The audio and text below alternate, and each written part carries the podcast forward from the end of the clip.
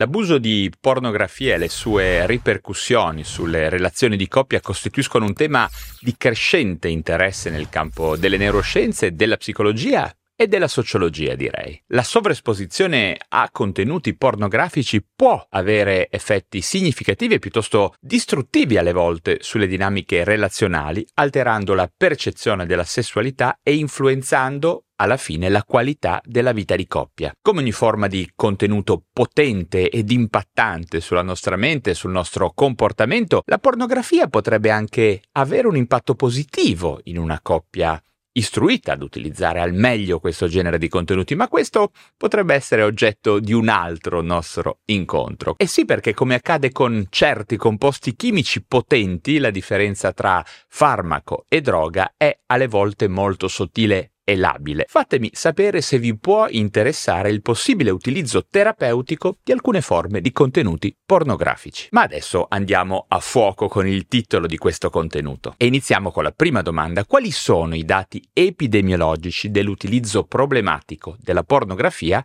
in Europa. L'utilizzo patologico della pornografia in Europa è un fenomeno in crescita, il cui impatto varia significativamente tra uomini e donne. Secondo uno studio pubblicato su Journal of Epidemiology and Community Health, si stima che circa il 5-6% degli adulti europei faccia un uso problematico della pornografia. Questa percentuale è nettamente più alta tra gli uomini rispetto alle donne. In particolare in questo paper eh, è indicato chiaramente che gli uomini sono circa tre volte più inclini delle donne a sviluppare un uso compulsivo e problematico di contenuti pornografici. Un altro studio interessante condotto da Wery e Billieu del 2000 2017 ha evidenziato che in Europa la prevalenza dell'uso problematico della pornografia varia tra l'1 e il 6% della popolazione. Quindi risultati un filino diversi, con punte di utilizzo problematico più elevate nei gruppi di età più giovane, specialmente tra gli uomini adolescenti. Questi dati suggeriscono comunque un'associazione tra l'uso patologico della pornografia e fattori demografici come il genere e l'età. Spesso si parla di adolescenti maschi. Passiamo adesso alla seconda domanda in che modo il porno può impattare sulla percezione della sessualità? La pornografia, in particolare quando consumata eccessivamente, può distorcere la percezione della sessualità. Gli studi suggeriscono che la pornografia possa creare aspettative irrealistiche e stereotipate sul sesso, influenzando la maniera in cui gli individui interpretano e desiderano le interazioni sessuali. Questo può portare a una forte dissonanza tra le aspettative create dai contenuti pornografici pornografici e la realtà delle esperienze sessuali reali, generando insoddisfazioni e frustrazioni all'interno di una coppia. Spesso quello che accade nei film porno è fantascientifico, totalmente fuori da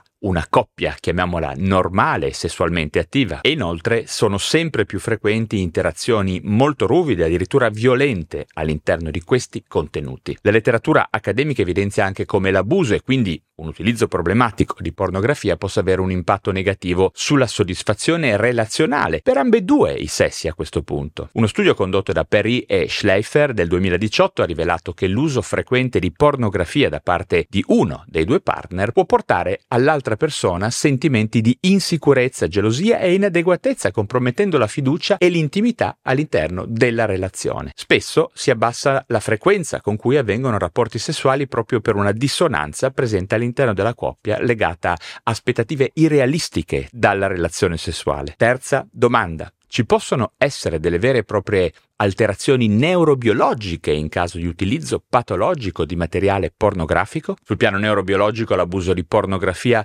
può causare alterazioni di natura funzionale nei circuiti cerebrali associati al piacere e alla ricompensa. Per il momento non abbiamo ancora l'evidenza di alterazioni, chiamiamole neuroanatomiche. La ripetuta esposizione a stimoli pornografici può effettivamente portare a una desensibilizzazione dei recettori della dopamina, il neurotrasmettitore legato al piacere e alla motivazione. Questo può ridurre la capacità di trovare piacere in attività sessuali non mediati dai contenuti pornografici, incidendo chiaramente, come abbiamo già detto più volte, sulle interazioni sessuali e affettive reali. Sempre di più relazioni di coppia, fidanzamenti e matrimoni vengono impattati negativamente da questo fenomeno. In pratica esperienze sessuali a più bassa intensità rispetto a quelle che si ritrovano nei contenuti porno non suscitano alcuna risposta in termini di eccitamento e di piacere. Potremmo paragonare questo fenomeno a quello che ci accade no? con l'esposizione a cibi, con una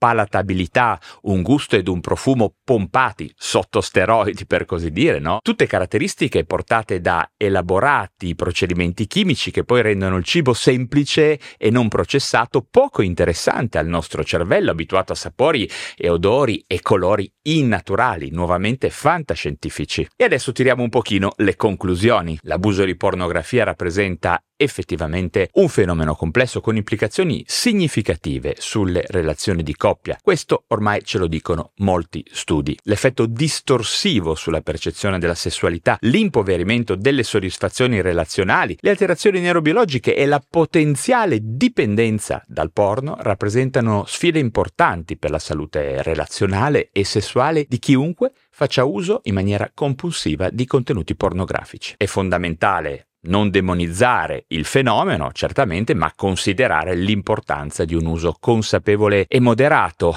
ahimè, termine terribile della pornografia, e in caso di difficoltà ricercare il supporto di professionisti qualificati senza aspettare il peggio. Ricordiamoci come sempre che ogni forma di dipendenza non dipende mai dalla sostanza o dal comportamento dipendentogeno, ma anche dagli altri due angoli del triangolo di Zimberg, cioè set e setting, quindi la persona e l'ambiente in cui avviene il comportamento disfunzionale. E in ogni caso solo attraverso la comprensione e l'approccio equilibrato a questi temi è possibile preservare e migliorare la qualità delle relazioni interpersonali e sessuali, mi raccomando. Ok, questo è un tema che molti di voi mi hanno richiesto e nonostante ne avessi già parlato su canali di altri amici e colleghi, beh, è stato importante farlo anche proprio sul mio canale. Come sempre aspetto domande e commenti giù nella sezione apposita, sia che siate su YouTube o sul mio podcast Lo Psiconauta. Ma mi raccomando a questo punto accetta subito un mio bellissimo regalo, ovvero scarica immediatamente Lifestyle Principles,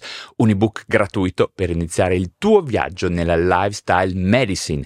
Trovi il link giù in descrizione. Tutto gratis, fallo subito. Come sempre, se ti sono stato utile, sostieni il canale con un like. Se ti interessano la lifestyle medicine e le neuroscienze, iscriviti alla piattaforma digitale da dove mi stai ascoltando. E se sei un vero fanatico di questi temi, mi raccomando, abbonati al canale YouTube per darmi un supporto diretto e per accedere cosa molto importante, a centinaia di video premium per soli abbonati. Molto interessante. Ricordati che tutto questo lavoro di divulgazione che sto facendo è dedicato alla salute psicofisica, alla prevenzione ed alla longevità e non vedo l'ora di continuare questo viaggio assieme a te.